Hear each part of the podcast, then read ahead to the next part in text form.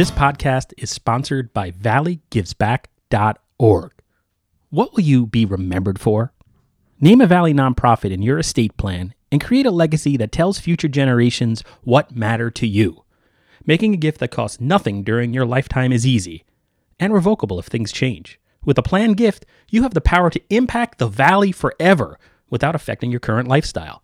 Your action inspires others to make a difference in their own way. Remember the Valley. Ask your accountant, financial planner, or attorney about planned giving options. Plan now, give later, impact tomorrow. Learn more at valleygivesback.org.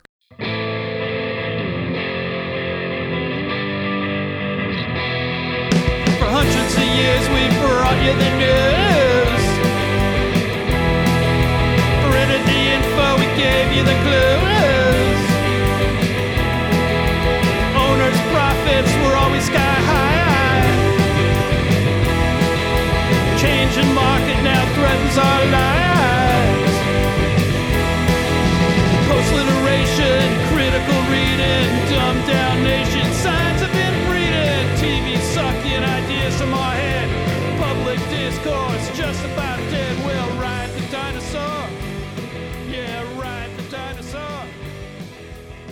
Hello, welcome to Navel Gazing, the Valley Indy Podcast, a weekly local news talk show from valleyindy.org in Ansonia, Connecticut. My name is Eugene Driscoll. I'm a reporter with valleyindy.org.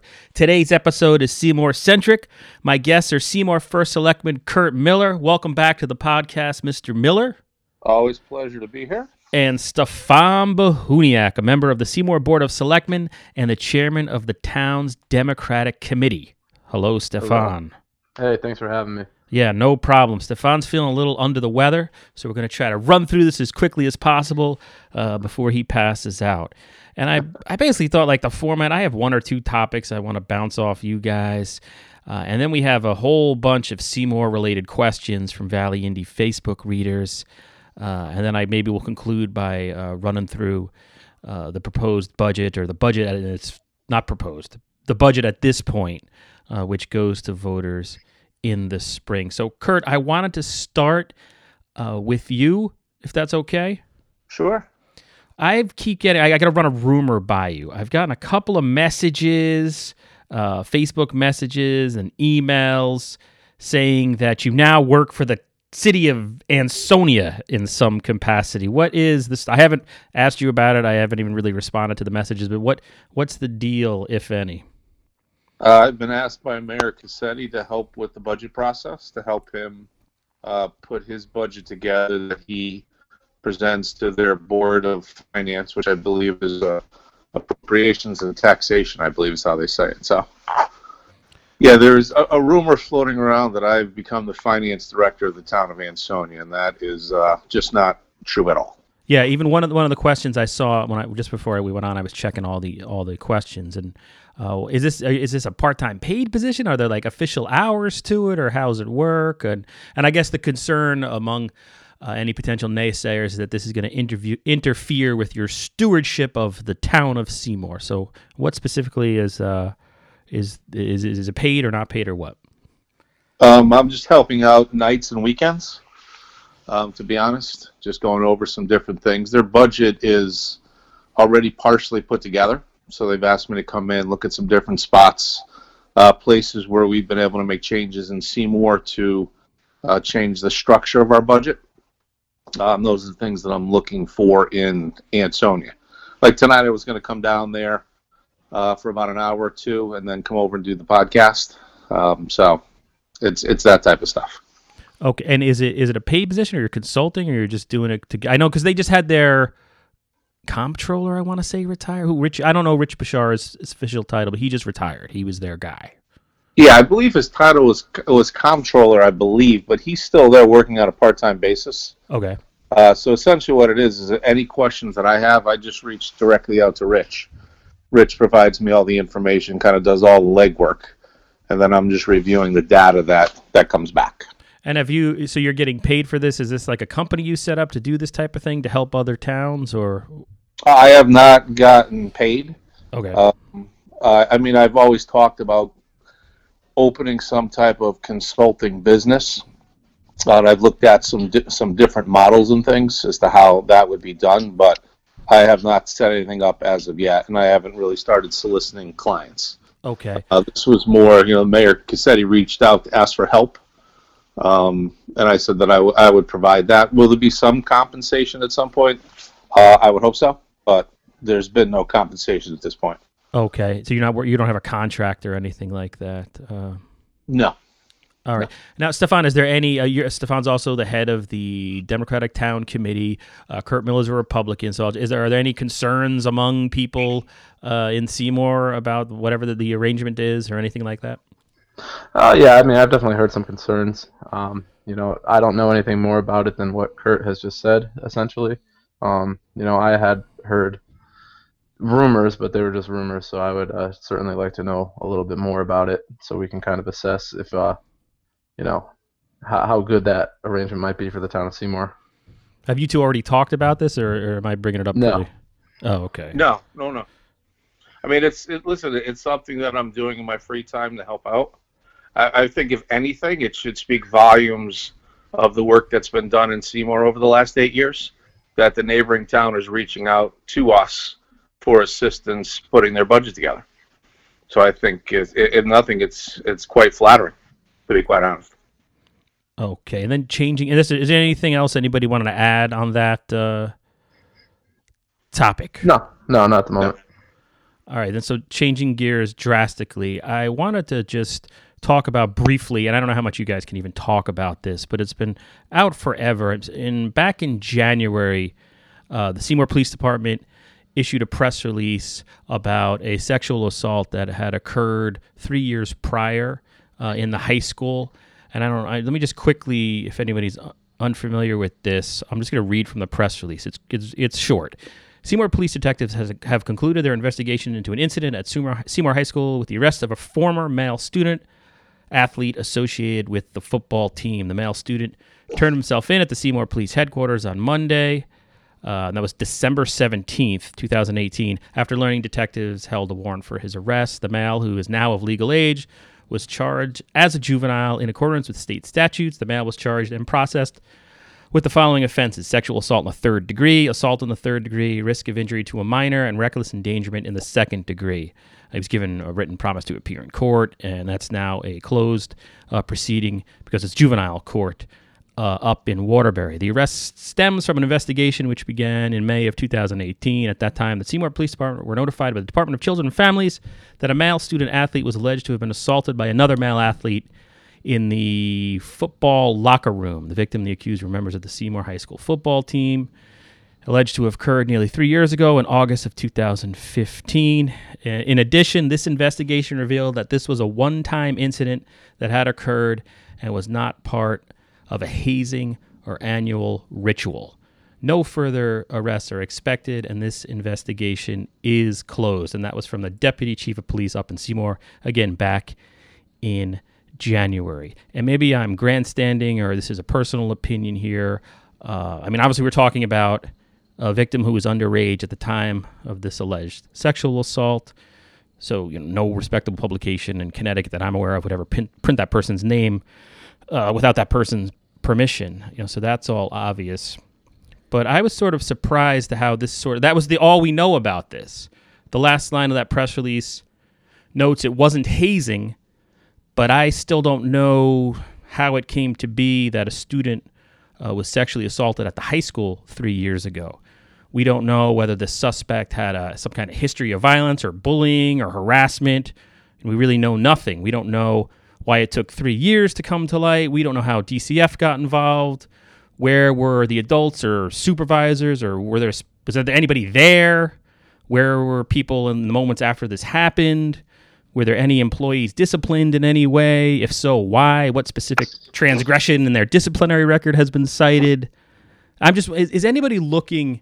And I've asked all this of of the uh, school district as well at the day this came out and the police department. But is there anyone looking at like what happened or reviewing policies? Not trying to place blame blame because like bad things happen, but it, it just the press release was released and that was it. Uh, I'm just wondering, is that the way we handle an incident like this in 2019? Has anybody talked to the school district about transparency or anything like that? Um, at this point, um, I'll defer all questions uh, to Chief Satkowski and to Superintendent Wilson. Uh, it's not a, it's an ongoing. Well, now it's a closed police investigation. Uh, so any details with regards to the case itself They're saying or nothing. any, any charges that were brought, I would refer you to the state prosecutor's office. Uh, we have had internal discussions uh, with regards to the situation, and there was a full investigation on the Board of Education side, full investigation by the Seymour Police Department. Um, it was determined it was an isolated incident, and that's all that we'll comment on at this point. And then, if anybody's not aware, uh, third degree sexual assault. A person is guilty of sexual assault in the third degree in Connecticut when such person, one, compels another person to submit to a sexual act, to sexual contact by the use of force against such other person or a third person, or B, by the threat of the use of force against such other person or against a third person, which reasonably causes another person to fear physical injury. Uh, so it's it's a serious charge, and I guess I understand that the investigation's over, but uh, you would think that there's some type of review of what happened, at least logistically, which of course would be comment on, commented on publicly because you're not talking about a specific person. But have you heard of anything, any new policies in place regarding uh, anything, uh, you know, supervision or mandatory reporting or anything in, in the school district as a result? The Board of Ed has done a full review and investigation and has made the appropriate changes. And again, I won't comment on specifics at this point. Oh, okay. When you say appropriate changes, though, what does uh, what, what were some of the it, uh, security cameras or something? You can be more specific than that. Are you recommending that we put security cameras in the in the locker rooms? No, I'm just trying to get you to give a little information that's more than boilerplate. Well, you know you're not going to get that. So, So sorry. There was some type of change made. I guess my I- I'm just asking I- that just- because I just don't want to comment on it because again, there's a lot of legal moving pieces that are going on. Um, the case itself uh, involved minors, and I'm just not going to open At the time. town- at the time, right, and I'm not and we would never. I would like I said at the legisla- to uh, legal action by commenting. I Okay, won't. so- um, it's definitely not my place to comment. If the chief of police, the superintendent, or the state's attorney would like to provide more information, that's certainly within their prerogative. And then in general, I've been reading uh, some of the uh, register or post or one and the same stories about. There is this issue of transparency that, that people like to talk about.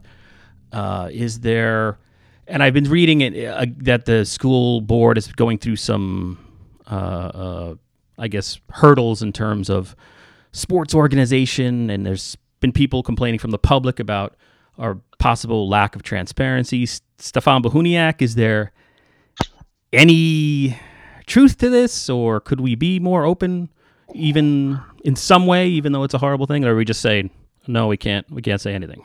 So I, I like her. I, I definitely don't want to get anywhere near the specifics of this case. Um, Right, and I'm not that- asking about specifics at right. all. I'm, I, it's wrapped up, and I'm asking about what we've learned from Okay. it, essentially. Sure. Yeah, I, I think, um, and it's not it's not uh, unique to this issue. I think that the uh, the school side, the, the board of education side of things, um, is uh, we, we've seen some some issues within the community from people not feeling like um, they're getting the kind of information that they need and that they deserve. Uh, you know, I, I would agree with that assessment to a large extent. I've had pretty long conversations with the people on the Board of Education that I know, and um, they seem to, to share some of the same concerns. Uh, but you know, there's there's been a number of incidents going on at the school that I think warrant public attention that are just kind of being, um, you know, and Eugene, you know this, like you have to FOI. If you have to FOI routine information, it's there's probably a problem. And there was, you know, well over 100 people at a Board of Education meeting last week, um, kind of saying the same thing. Hey, we'd like to get some information. Um, you know, especially when the students are are compromised in some way. For example, by having uh, being down one or two assistant principals, um, having issues within the sports program, which obviously um, some of those are debatable about how big of an issue they are, but you know, there's there's a, a real there's a real lack of transparency happening right now um, to some degree, and I- I think it starts with the top. I think um, the superintendent has has heard these concerns. I think he will hopefully be doing a better job going forward of, of engaging the public with when these concerns come up. Um, and I would hope that the uh, Board of Education would follow suit as well. And I guess not to, because now I feel, uh, you know, a bad picking on the school district. Although I did ask these questions of the superintendent. Uh, obviously, it is a good thing when you have hundred people turn out at a school board meeting, really, no matter what the reason, because that means they're concerned parents, and and that's the lifeblood of a community, uh, as opposed to having, you know, board of ed meetings where it's just tumbleweeds. All right, moving on. You guys ready to move on? Sure. Yep.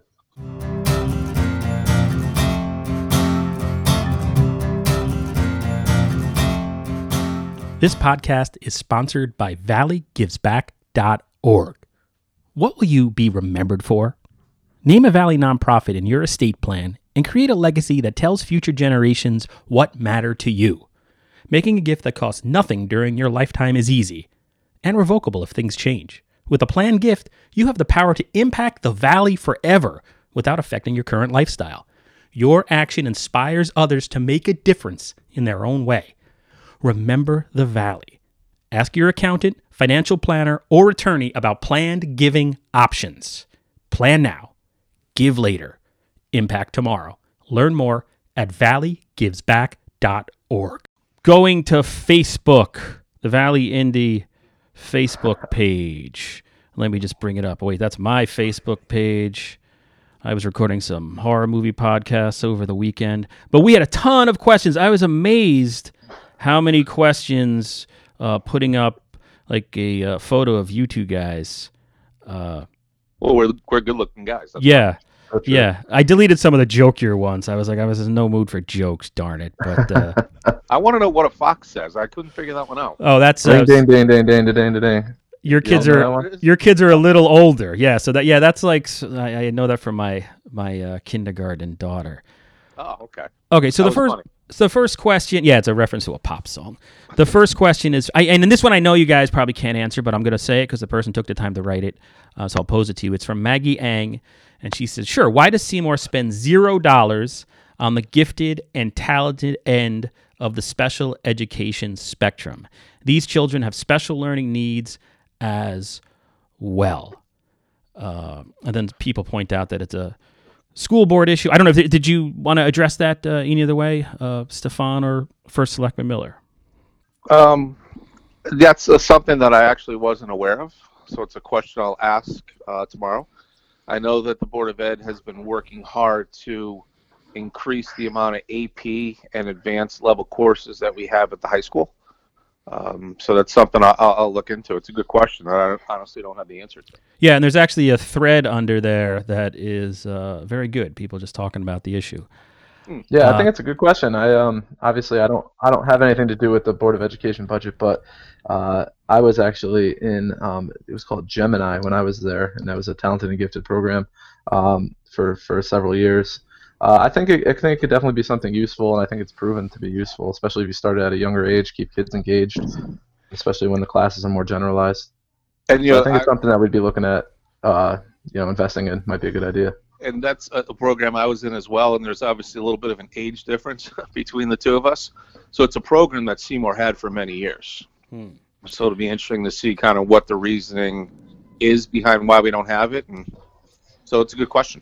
Okay, and then and Kurt, if you could just speak up slightly, I'm having trouble matching your audio. You guys are both on the same track, so Kurt, if you could just speak up a little, uh, it would uh, help me. Um, this is from Jenny Ames. What are you doing to build the tax base? I wanted to move to Seymour, but the taxes are on the high side. To you, Mr. Miller. Well, that's that's kind of a two-pronged question. So we'll address the tax issue first, and then we'll move to what we're doing to improve the grand list. Um, again, taxes in comparison to other communities are not actually as high as people think. What everyone talks about is the mill rate. The mill rate is nothing more than a multiplier to determine how much tax that you would pay. And everyone talks about Shelton being, um, you know, people pay substantially less taxes in Shelton, but the home values or the assessed values of the homes in Shelton are actually substantially higher than in Seymour. So by having a mill rate, I believe theirs is in the low 20s. Uh, so if we have a house that's valued at 200,000, they have a house, same house valued at 400,000, their mill rate should be half of ours. That's just the way that works out. So, you know, you can't necessarily say because our mill rate is 36 that our taxes are high. Now, I'm not going to sit here and pretend that our taxes are low. I'm not going to sit here and pretend that our taxes don't need to be reduced because that's not the case. But I just want to make sure that people understand that. We spend a, a lot of time over the last uh, five or six years stabilizing the budget. The increases that we ask in tax dollars that come from the residents have dropped dramatically over the last seven years, where increases used to be, you know, two and a half, three, four percent. The increases now are generally less than one percent. Actually, this year was the highest at 0.9 percent. So again, we're doing all that we can to control taxes and more importantly, to keep the amount of money that is being paid by the residents out.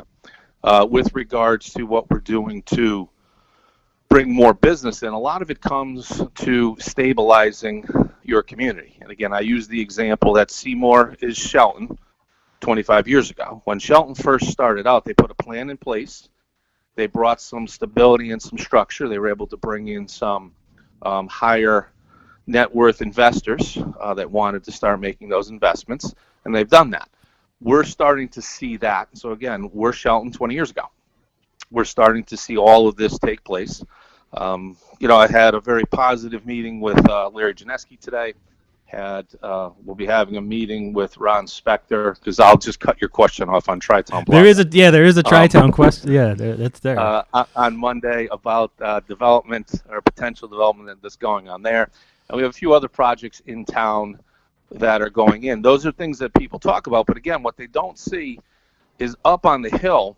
You know, the 30 to 40 million dollars over the last five or six years that's invest, been reinvested by Thule Basement Systems, MPI, and some of the other companies. That hasn't rolled through yet because of the tax incentive plan.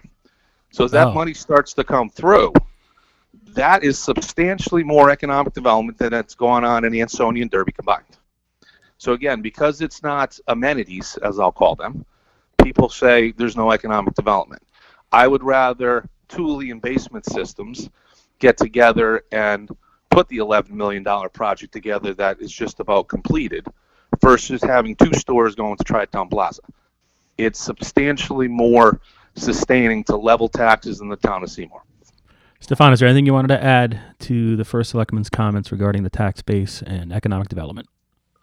Um, no, not not particularly. I think that uh, Kurt is is right about um, the mill rate. People like to get caught up in the mill rate a lot, and uh, I think it's more useful to just look at the average amount of taxes paid on a home, um, and, and, you know compare that with the, the property values. And if I can add something else, Stefan, uh, I mean Eugene, uh, we have a new economic development commission that's pretty much been put into place. Uh, mm-hmm. Stefan and I have kind of collaborated on bringing some new blood in to get some people uh, to kind of take it in a different direction. Over the last couple months, they've been working hard uh, to determine what we're going to look like going forward, and we're kind of at the, the five yard line with that.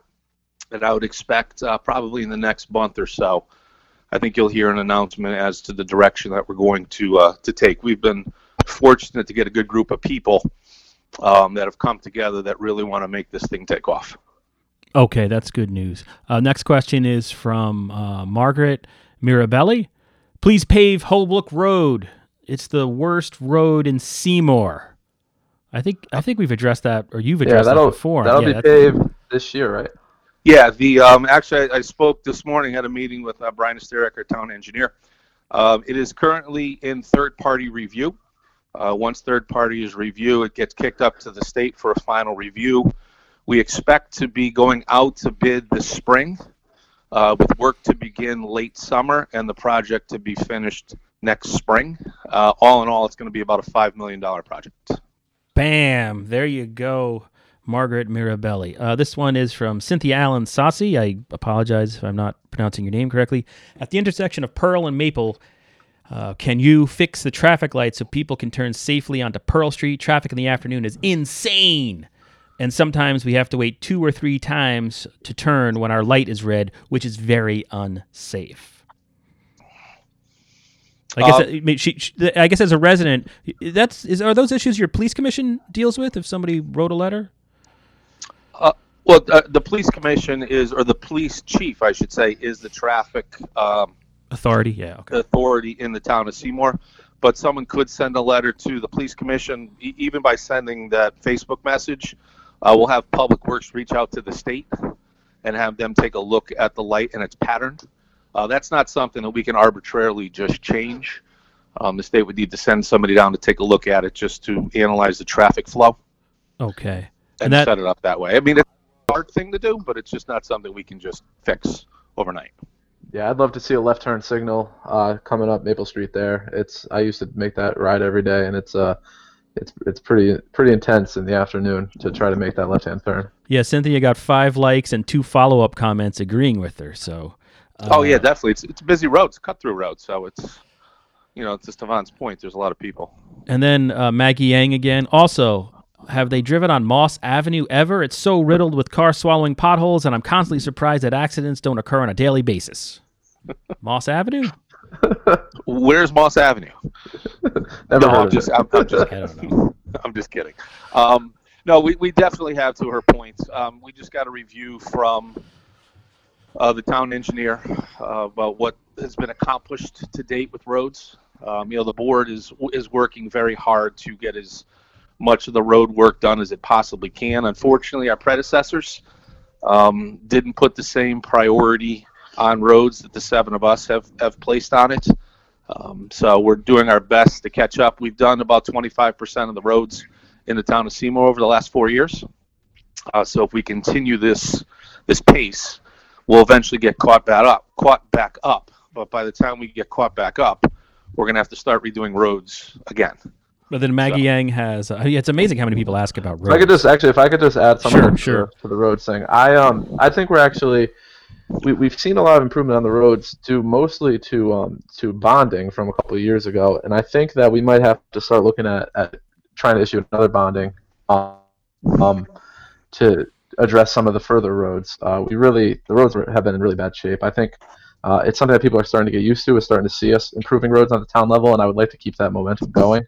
Um, you know, it's it's an investment in the town, and it's an investment in people's uh, happiness, and, and really in people's, you know, their cars not breaking down on the side of the road. So I think it's uh that's a sound place to try to try to put some money towards.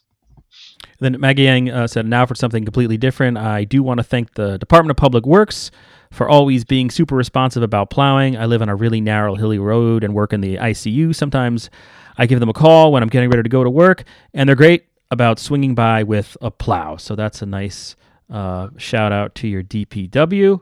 Uh, and that actually somebody agreed with Maggie. Then uh, from Aggie Parlak, uh, we've sort of half addressed this, but now that Ames is torn down, what's next? When are we getting our Apple Store, Whole Foods, Chuck E. Cheese, Trader Joe's. Trader Trader, Joe's? yeah, you forgot Trader Joe's. Sorry. When's that Da- happening? Dave and Buster's. That's what I want. Dave and Buster's. Um, no, I had a, uh, a conversation with uh, Mr. Spector last week, and then we're scheduled to uh, have a conference call on either Monday or Tuesday. We're just trying to iron out the details uh, with myself, um, our planning uh, director Jim Galligan, and our town counsel, uh, just to go over a potential proposal uh, to see if it if it makes sense. Okay, so there's another development proposal uh, in the works, possibly for Tri Town Plaza. Now that there's been some significant demolition. Yeah, we've seen um, a definite uptick in interest in the property now that the buildings are down and people can kind of visualize uh, the site. Plus, uh, to be honest, I think the old, uh, you know, that 100,000 square feet of buildings, I think kind of held things up a little bit. Okay. Uh, then moving on. I'm sorry if I'm rushing, but I figure we'll, we'll, we'll do lightning rounds with these. This one is for Mr. Bohuniak from Richard Demko. Oh, good. Hold on, hold on. I believe is he the head of the Republican This should Party, be this should be fair and balanced. he, he's vice chair. vice chair of the town Republican Committee uh, or the Republican Town Committee. Ask Mr. Bohuniak. I'm supposed to ask this. I'm doing enough work here, Richard. I'm just kidding. Ask Mr. Bohuniak if he supports the Democrat introduced bills to regionalize school districts to implement a statewide car tax that distributes municipal tax dollars to underfunded cities, and if he supports a grocery tax. So, where do you Oh, boy. stand on all these uh, hot button state level So issues? fortunately, I, I have nothing to do with any of these issues, but I could give a little bit of two cents on them. Um, you know, the regional regionalizing school districts, I actually think is a good is a good idea. That will never happen. Um, you know, it's one of those things in regionalization. The biggest staller, in my you know, in my opinion, is that nobody ever wants to be on the quote unquote losing side of a regionalization. Yeah. So, for example, um, you know, Ansonians may hate Derby Derbyites enough to say, "Hey, we're we're going to be taking on Derby's problems. We don't want that," and vice versa. Uh, despite the fact that the you know the two cities from an outside perspective couldn't be more similar, it wouldn't make any. It couldn't possibly make any more sense for them to regionalize. And that's just an example. I mean, there's probably countless examples like that around the state. But if somebody feels like they're going to be losing out, uh, they'll never go for it implementing a statewide car tax, the one thing I've seen about that would actually uh, reduce the car tax a lot for Seymour. So from that perspective, I would uh, certainly be in favor of it. You know, but that that also gets to the both of those kind of get to the point of um, you know we, we have a real problem where our, our cities, particularly Hartford, uh, just can't really survive based on the number of people that they have and uh, the lack of taxable property they have the state of Connecticut, whenever they made decisions to, to create 169 munis- municipalities, was a uh, a very short-sighted plan, in my opinion. Um, you know, they so Hartford, for example, can't tap into the resources in West Hartford and East Hartford and Avon and all the surrounding communities.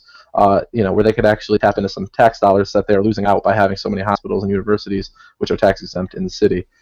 Um, so, you know, another great thing that I don't think would ever happen. I couldn't imagine the uh, the good folks of West Hartford ever saying that they would uh, agree to, you know, take on the burdens of Hartford. So, unfortunately, it gets put on the entire state, um, which is something nobody really likes. Uh, and, and in terms of the grocery tax, that's the silliest one. Literally, nobody's in favor of that. It was never actually proposed. Uh, that's just a fun Republican talking point, uh, in my opinion. All right, well, there you go. Asked and answered. Uh, this next question is from Kellyanne. What is being built at the corner of Route 67 and Silvermine Road? I believe it was already answered in the comments, uh, but there's a person that is looking to consolidate all of Greenlight Auto Oh, uh, okay. into, into one place. I haven't personally seen the proposal, uh, but I guess it's it's making its rounds through planning and zoning, ZBA, uh, so on and so forth. Okay, that was that.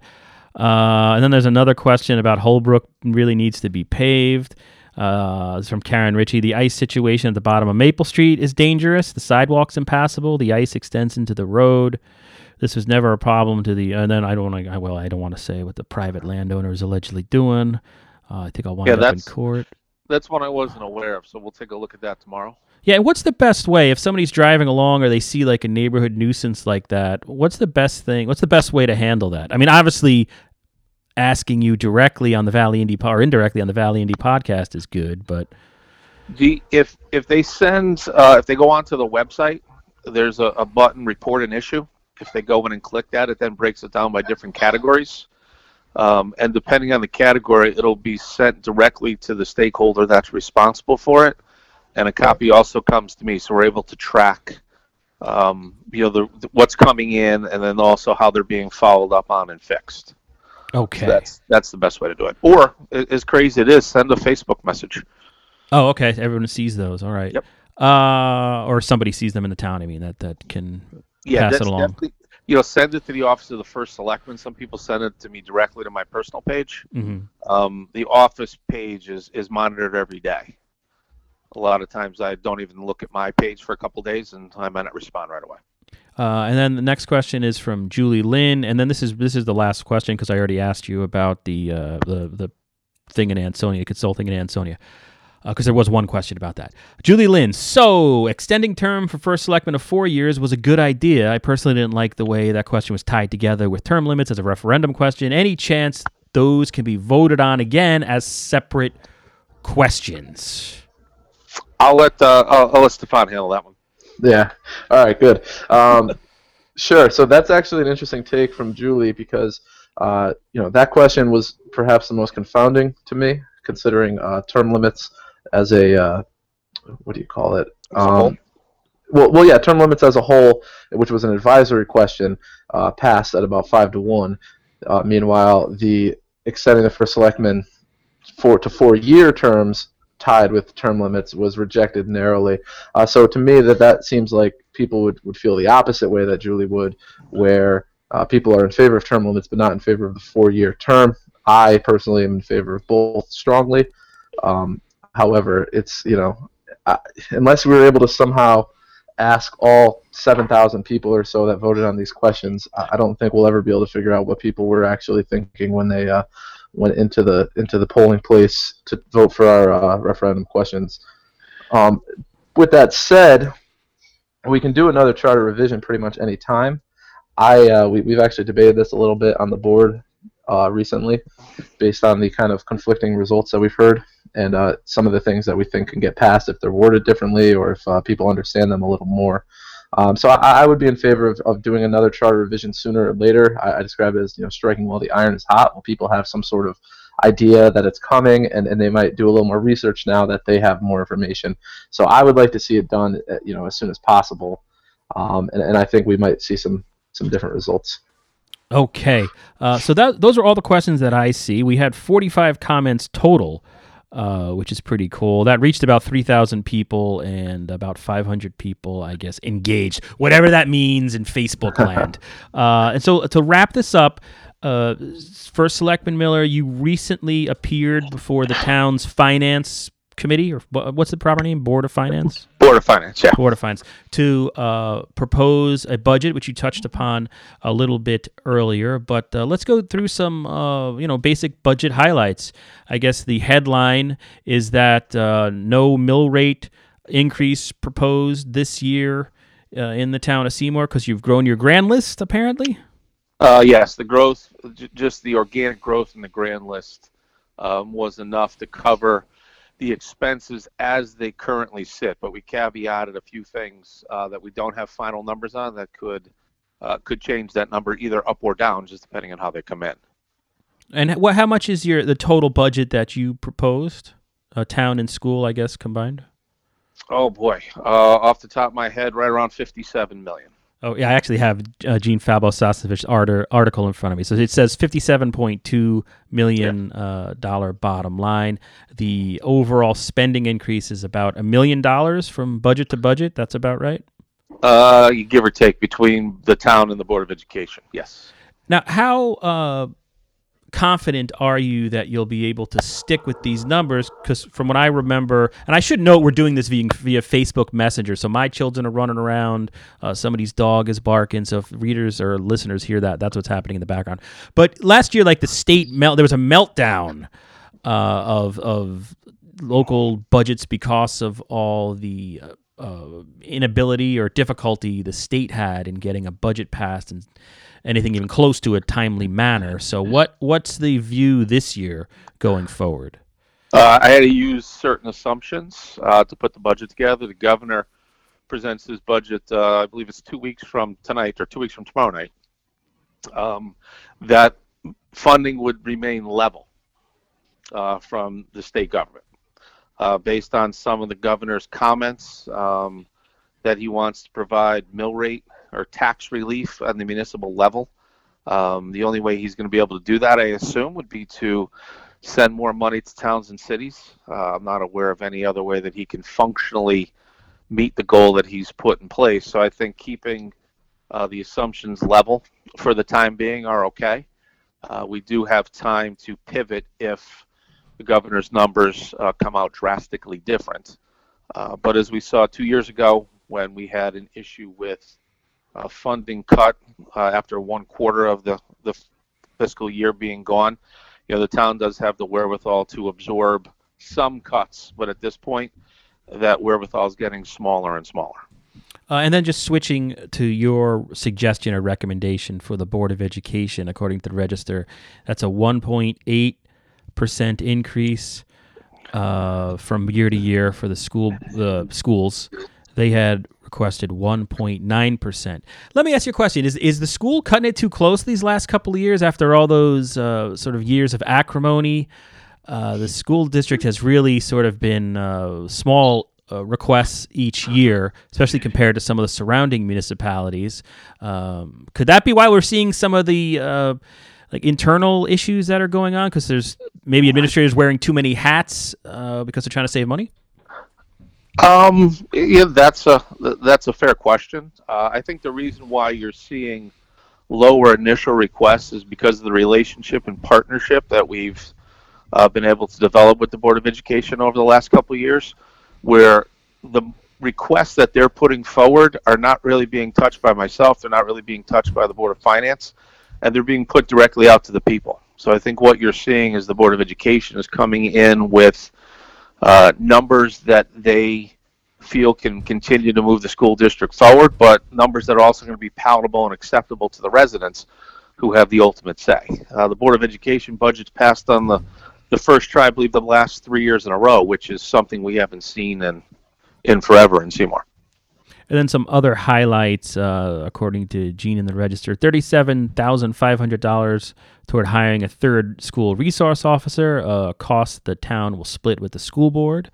Uh, thirty-five thousand dollars to bring an economic development person on board through the Connecticut Economic Resource Center. So that is in line with what you were talking about earlier with the town's Economic Development Commission being recharged and repopulated. It looks like they'll be working with someone uh, going forward. Kurt, is that? Mhm.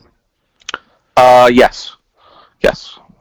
Uh, and then thirty thousand dollars for a for a town planner that would be shared with the neighboring Oxford.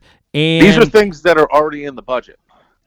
So it's just money that was kept in place, but I highlighted that to the Board of Finance so they had an understanding of the direction that we were looking at for the next fiscal year. I didn't want them to say, well, you know, Bob Looker's retired. We don't have a town planner. Well, we can cut that money. Or, you know, Fred Masori has left to go to work in another town. We can cut that money. I wanted them to understand that the selectmen, you know, have plans in place to refill those positions and move forward to make sure they kept the money in the budget.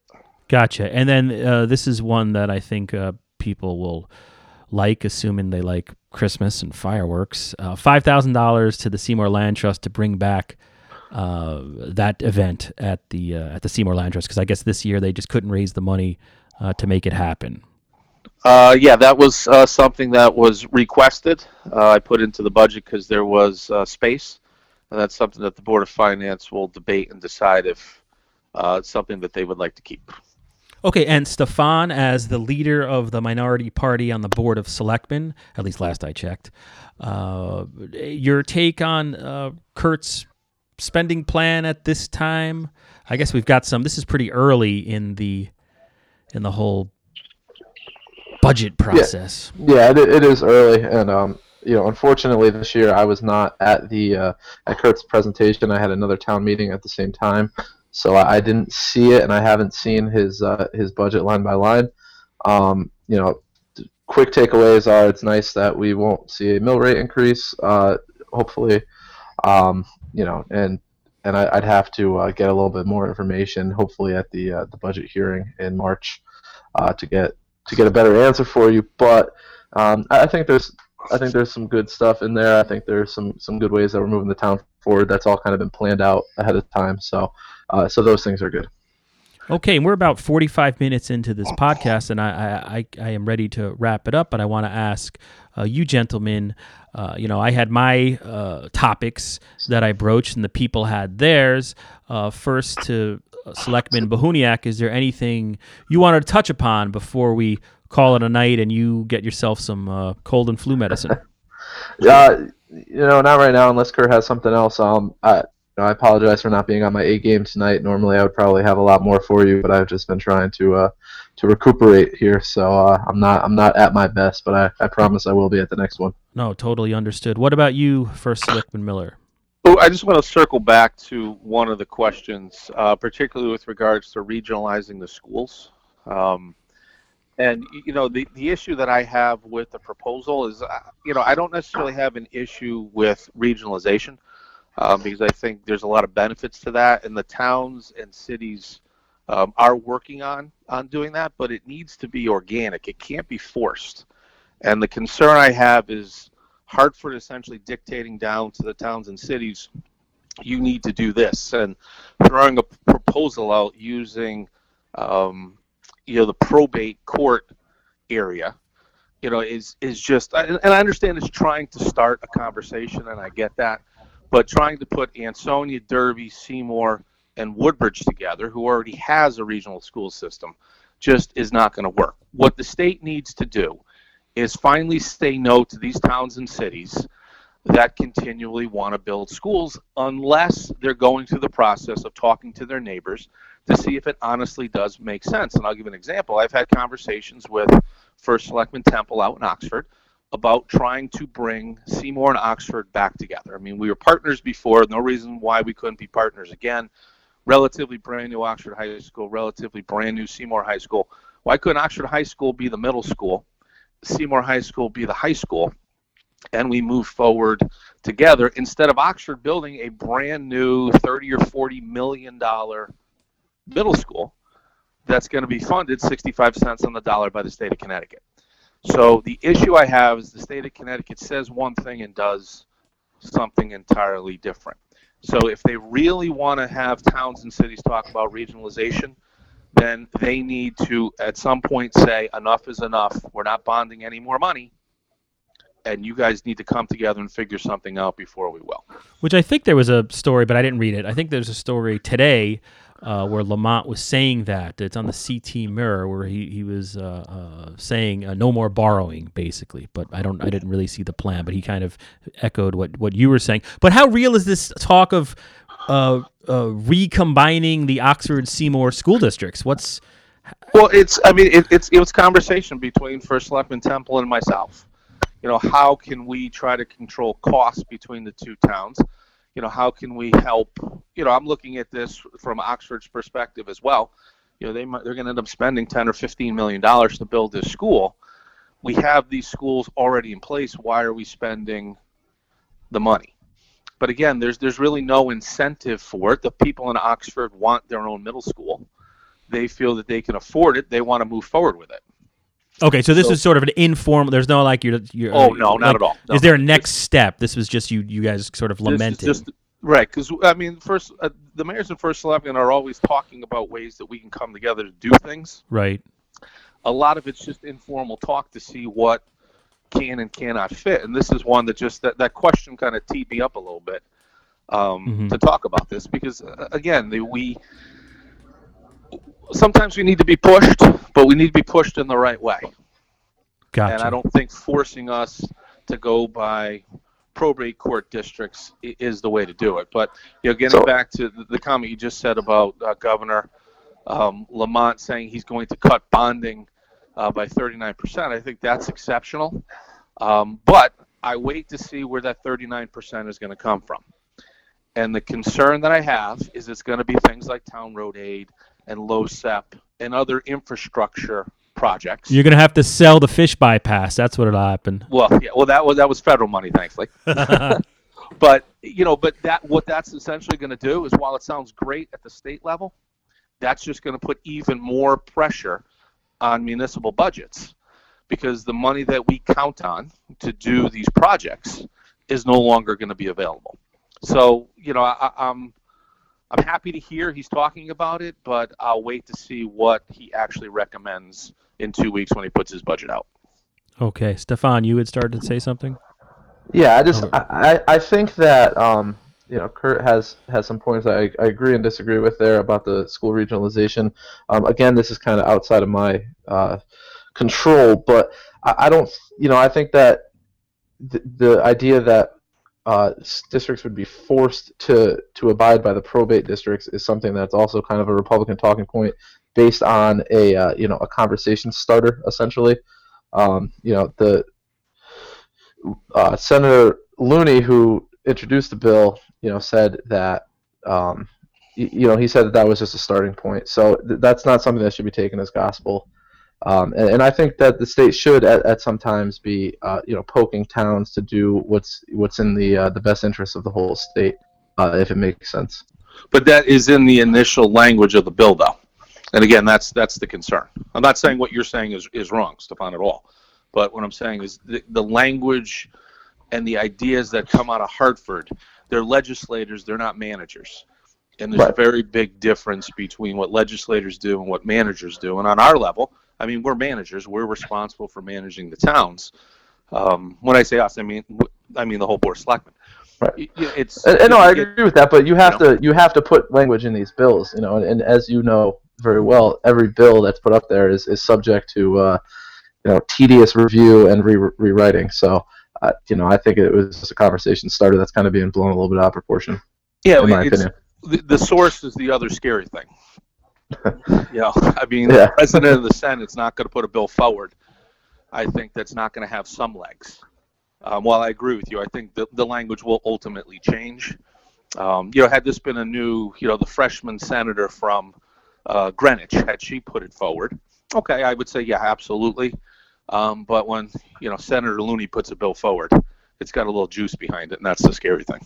Sure, that's fair. All right, gentlemen, I want to thank you so much for uh, allowing me to uh, slide into your DMs. Isn't that what I kind of did with this call, right? Could I have? A, did I use that phrase correctly? We're doing this via Facebook Yeah, Messenger. kinda. this is fun. All right, all right, guys, that's it. Thank you so much. All right, Eugene, thank you a lot. Great I'll talking, guys. I'll see you next time.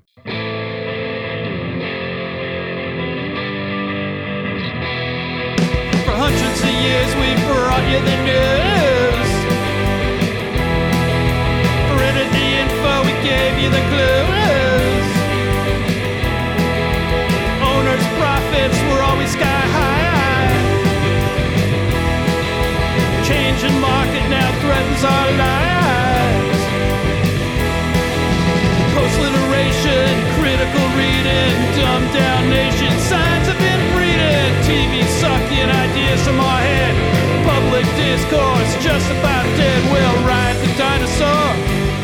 Yeah, ride the dinosaur. Our readers are in the opens each day. Yeah.